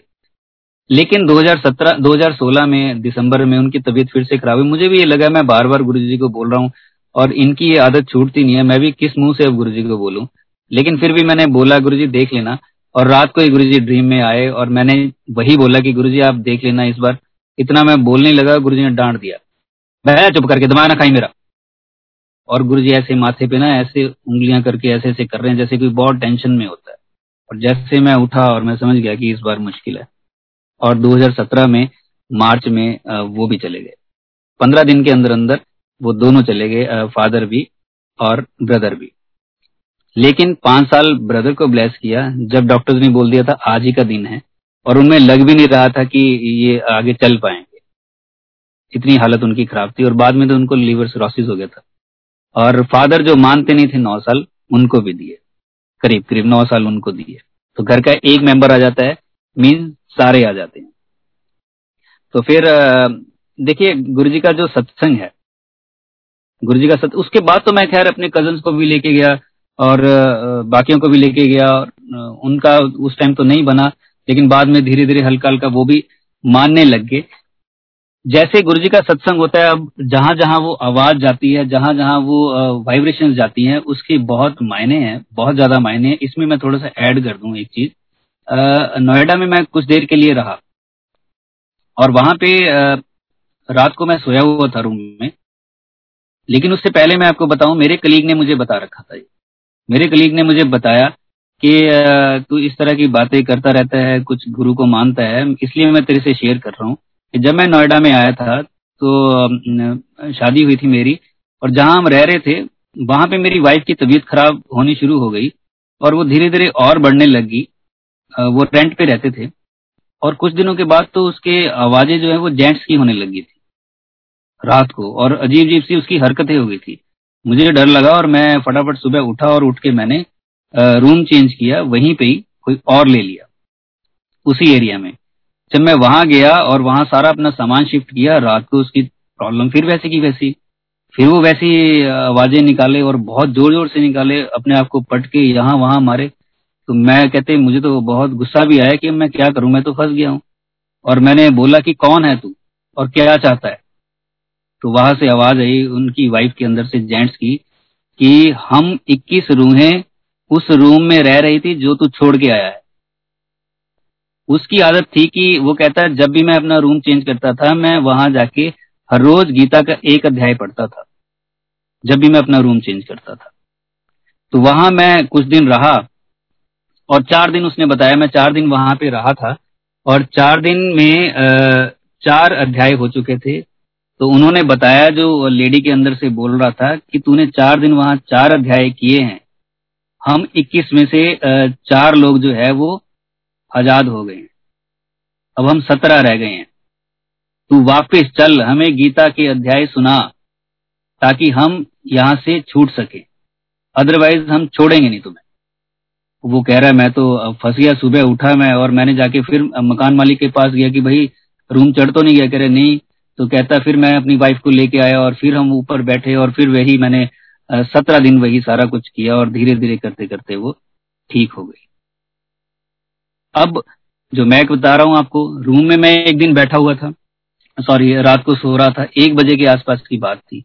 चादर मैंने ऐसे ले रखी थी, उल्टा लेट रखा था मैं। और मुझे ऐसे लगा मेरी चादर किसी ने खींची है पीछे से। और मुझे लगा ऐसे ही किसी ने कंधे से ऐसे जैसे सड़क के नीचे को गई है तो मुझे लगा कि ये किसी, ऐसे ही हो गया होगा। मैंने फिर उसको खींचा और ले लिया। लेकिन फिर उसने खींचा और ऐसे मुझे बिल्कुल साफ़ साफ़ पता चला कि कोई खींच रहा है। मैंने तीसरी बार खींचा और तीसरी बार उसने सट से चादर खींची। मेरे पाओ के पास से कोई खींच रहा था, मुझे ऐसे लगा। और मैं उठ के भागा। मैं, मैंने दरवाज़ा खोला फटाफट और बाहर की तरफ़ भागा। फिफ्थ फ्लोर थी। जैसे ही मैं पहले स्टेप पे पहुँचा तो मुझे एकदम से कि, अरे यार, मैं क्यों डर रहा हूँ? मेरे साथ तो गुरु जी हैं। और मैं ऐसे ही वापिस आया और आके जैसे मैंने दरवाज़ा खोला तो कंप्यूटर टेबल और उसके साथ उसकी चेयर पड़ी है तो चेयर पे गुरु जी बैठे हैं। और मैं देखा गुरु जी यार, ओ, तुझे ड्राई देता है यार। तो मैं ऐसे बोल रहा हूँ बड़े लाइट वे में। और आके मैं गया गुरु जी कुछ नहीं बोले, शांत बैठे हुए, चुपचाप। जैसे शांत मुद्रा होती है, चुपचाप बैठे मेरी तरफ़ देखा और बात खत्म। और मैं लेट गया। मैं लेट गया, मैंने कहा, गुरुजी ने कुछ भी नहीं बोला। मैं लेट गया वैसे ही, और फिर मैंने ऐसे अपना फेस निकाला चादर में से और देखा कि गुरुजी बैठे हैं। तो गुरुजी बैठे हुए थे। शांत बैठे हुए थे। और ये ये वाक्य जो है, तब तक ऐसा था कि ये लाइव हो रहा है। लेकिन जैसे सेकंड्स के बाद ऐसे लगा, ये ड्रीम था या लाइव था? ये क्या था? पता नहीं वो गुरुजी ने क्या बना दिया एकदम से। पता ही नहीं चला। लेकिन वो दर्शन मुझे आज भी याद है। गुरु जी के पास तो देखिए जब ये सत्संग होता है और ये वाइब्रेशन जहाँ जाती हैं, पता नहीं है कि आसपास कौन है, क्या है तो वो कितनी चीज़ों को शुद्ध करती जाती हैं। और गुरु जी का सत्संग तो वैसे ही कितने हज़ार पाठ के बराबर है। हम लोग तो आपस में सत्संग करवा रहे हैं गुरु जी तो कल्याण हो ही रहा है सबका, लेकिन हमें ये भी नहीं पता कि इनविजिबल फॉर्म में कितने और रूहों का भी कल्याण हो रहा होगा। जो मुझे मैंने एक्सपीरियंस किया और देखा है, सुना है थोड़ा बहुत ये, उसके हिसाब से। वो लोग भी तर रहे होंगे, उनका भी पूरा कल्याण हो रहा होगा। तो गुरु जी के सत्संग की कितनी वैल्यू है, कितनी ज़्यादा वैल्यू है। ये वाइब्रेशन जहाँ पहुँचती है। तो एक और सत्संग इसी तरह से है गुरु जी के शरीर छोड़ने के बाद का मैं पहले कर दूँ।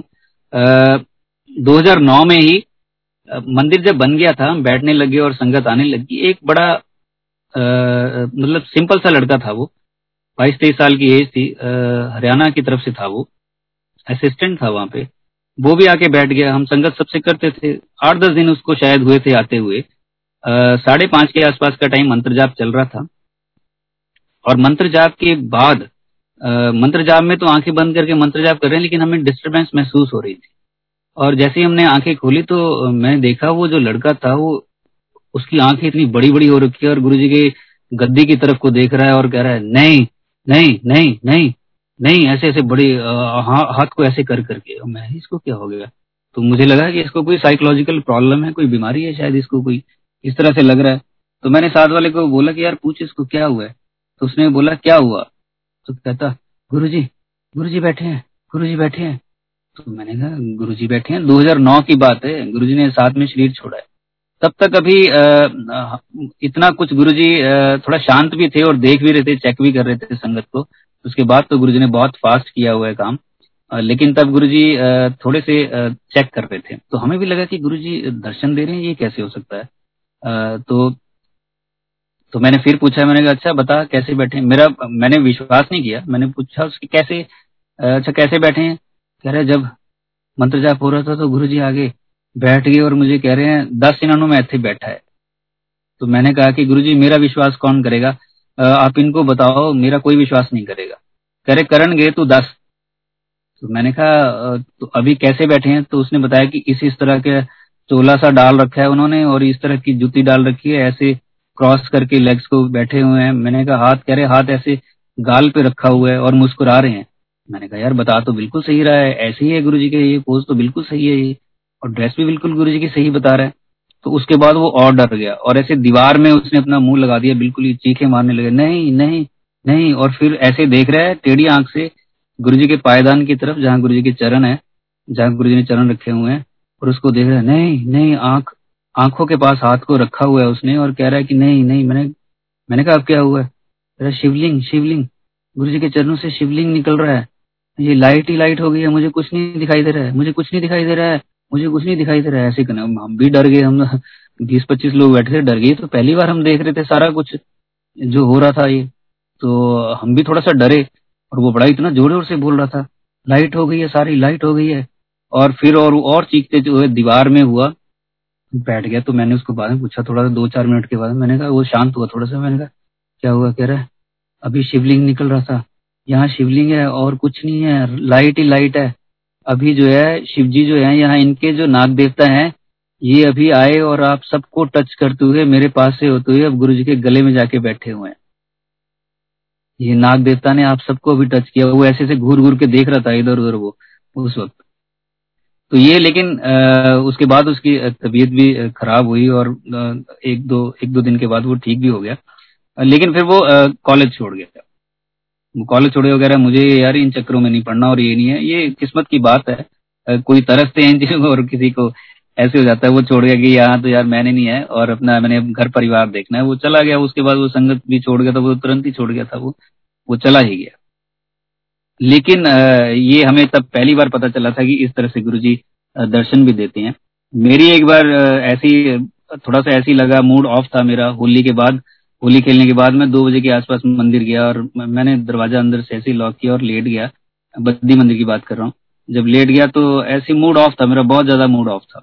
मैं लेटा हुआ था और जैसे ही मैं लेटा मेरी आँख लगी और, और मैंने देखा कि गुरुजी की गद्दी और गुरुजी का जो स्वरूप है उसमें से एक डिवाइन लाइट निकली और वो ऐसे आ रही है जैसे हम मूवीज़ में भी देखते हैं, वो लाइट वहाँ से यहाँ तक थी, मेरे तक थी और उस लाइट ने मुझे करीब एक फीट ऊपर उठा लिया और मैं लाइट में था बिल्कुल और लाइट मेरे चारों तरफ़ ऐसे घूम रही है, कोई तीन चार सेकंड ऐसे घूमी होगी और फिर ऐसे मेरी बॉडी को ऐसे नीचे रख दिया और मेरी आँख खुली तो मैंने इधर उधर देखा, ये क्या था अभी? और उसके बाद जो टेंशन वेंशन थी वो तो सारी गायब होगी तुरंत।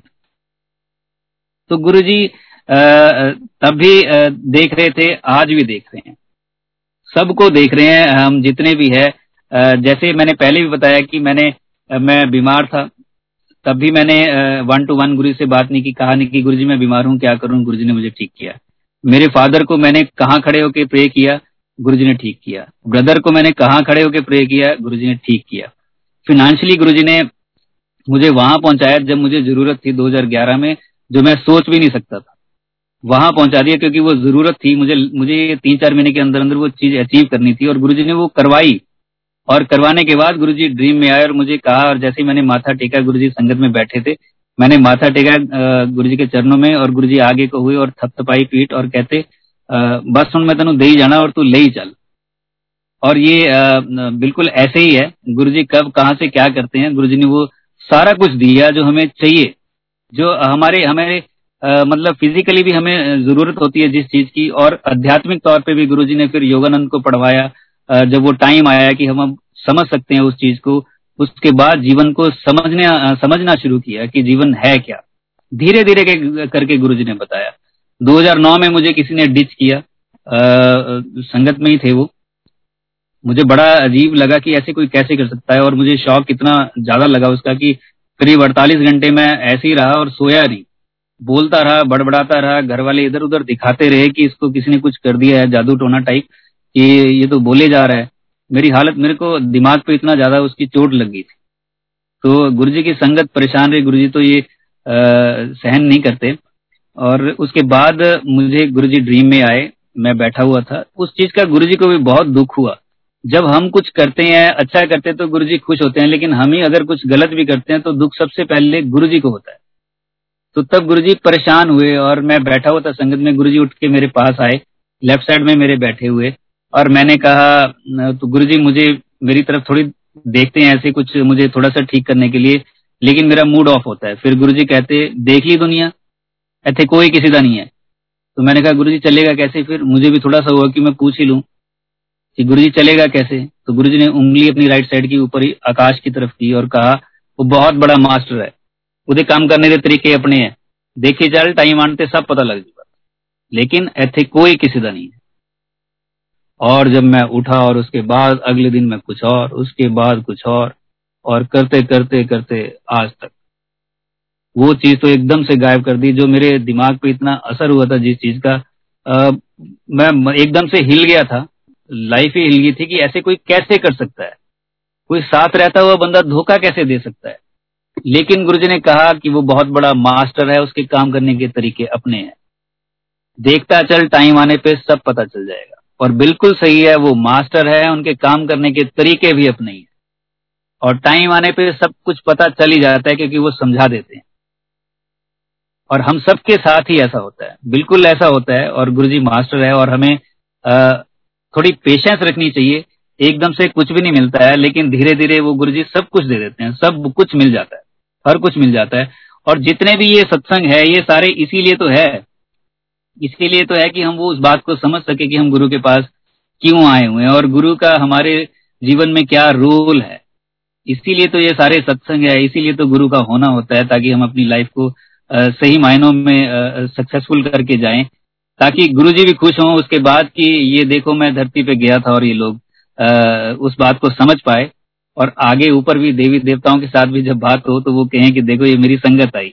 और गुरु जी बाहें फैला के हमारा जो है वो आ, हमें वेलकम करें कि मेरी संगत आई। इस तरह से बने तभी तो ये सारे सत्संग है। इसमें मैं आ, और एक बात बता दूँ कि जब सत्संग हो तो उसमें आ, पूरा ध्यान देना चाहिए पिन ड्रॉप साइलेंस हो क्योंकि उस वक्त गुरु जी की पूरी कृपा और तरीके से बरस रही होती है। गुरु जी हमें ब्लेस कर रहे होते हैं बड़े नज़दीक से। अंपायर स्टेट में हम बैठे हुए थे और गुरु जी ने डॉक्टर पुनीत को सत्संग करने के लिए बोला। गुरु जी पैंट शर्ट में ही थे तब। सात से आठ की बात है ये, बीच की बात है। और डॉक्टर पुनीत सत्संग कर रहे थे अपना, वो सचिन वाला। तो उसके बाद एक लड़की थी वहाँ पे, वो सुन नहीं रही थी। वो थोड़ा ऐसी थी इधर उधर ही देखी जा रही थी और हम ऐसे सर्कल बना के बैठे हुए थे और गुरुजी भी सुन रहे थे वो सत्संग। गुरुजी भी ऐसे बीच बीच में कर रहे थे कि हाँ देखा फिर किसने किया? देखा फिर और गुरु जी मुस्कुरा रहे थे कि, और मैं भी देख रहा था गुरु जी अपनी बात को सुन रहे हैं और ऐसे ही इशारे कर रहे हैं कि, मैंने किया मैंने किया, इस तरह से गुरुजी खुश भी होते थे वो। लेकिन वो लड़की ध्यान नहीं दे रही थी तो गुरु जी ने उसको कहा, लिसन, डॉक्टर की कह रहा चलो वो गुरु जी ने उसको डांटा और वो लड़की आगे को आई। तो सत्संग जब हो तो बिल्कुल पिन ड्रॉप साइलेंस हो और उसमें गुरुजी में हमें डूब जाना चाहिए। आंटियाँ एक बार वहाँ पे गॉसिप कर रही थी गुरुजी के पास ही बैठी हुई, तब गुरुजी ने सत्संग करने के लिए किसी को बोला था। और वो सत्संग सत्संग में ही वो गॉसिप कर रही है और भगवान के बिल्कुल पास बैठ के। आजकल जो हो रहा है वो तो पता नहीं क्या हो रहा होगा, लेकिन मैं तो वहाँ की बात कर रहा हूँ कि ऐसे भी हो जाता था कि कोई वहाँ बैठ के भी गॉसिप कर सकता है। भगवान धरती पे आए आज जो नई संगत है वो कहते हैं, आप कितने लकी आपने, आप लोगों ने भगवान को देख रखा है। लेकिन बीच बीच में ऐसे भी चीज़ें थी। और भगवान को टोकना पड़ता था बीच में कि भाई, बात को समझ लो। कहाँ बैठे हो? किसके पास आए हो? बाद में क्या होगा? तो आंटियों को भी गुरुजी ने डांटा, क्या बीबियाँ तरह खुसर खुसर लाई हुई आगे हो? सुनो क्या कह रहा है। और फिर वो भी आगे को हुई है। गुरुजी ने बहुत डांट के बोला था, मैं तो बहुत लाइट वे में बोल रहा हूँ। एक संगत को गुरुजी ने डांटा था तो कहा था, तेन बटरिंग दिया जाता है। तू अफसर बन नहीं सकता। जरनैल तू बन नहीं सकता। तू बटरिंग करता है अफसर की होर कर बटरिंग और जो दूसरे अंकल थे, उनको भी साथ साथ बोला, पूछी नू जरनैल बन गया, ये बन ही नहीं सकता। ये बटरिंग करता है अफसर की मतलब गुरु पे विश्वास कम और बटरिंग पे ज़्यादा। तो गुरु के पास जाने का मतलब ही क्या हुआ? और गुरु भी भगवान।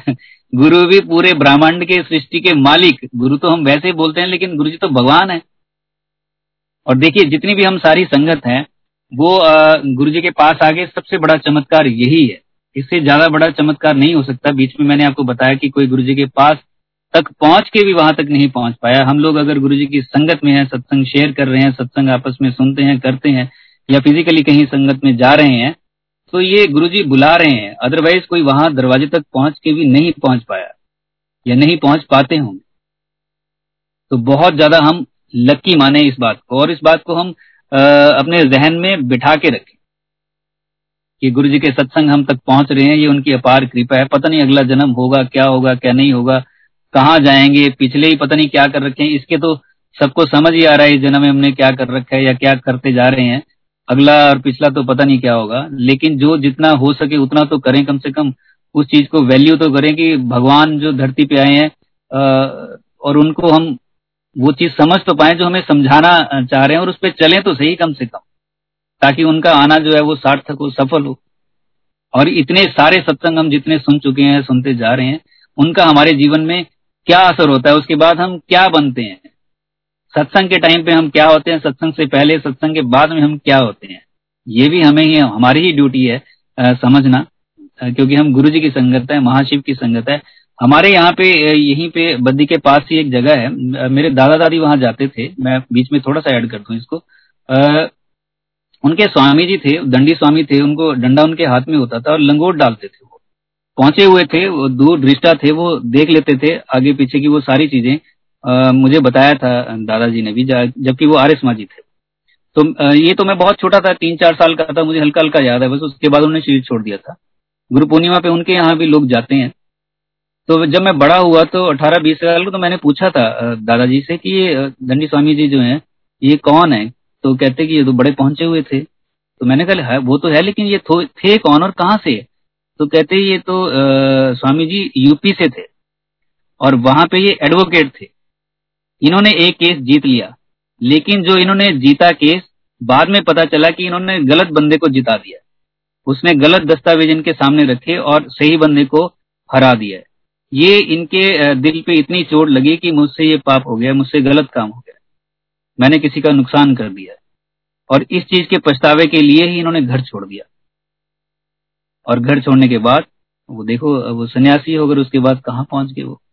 एक छोटी सी गलती जो है इंसान को कहाँ से कहाँ पहुँचा दी, वो छोटी सी चीज़ भी समझने के लिए काफ़ी है। हमारे पास तो इतने सत्संग है गुरु जी के। इतना कुछ है गुरु जी का, अपार कृपा गुरु जी की हमारे ऊपर बरस रही है। कितने सत्संग, कितने लोगों के साथ क्या क्या हो रहा है, हम तक पहुँच रहा है।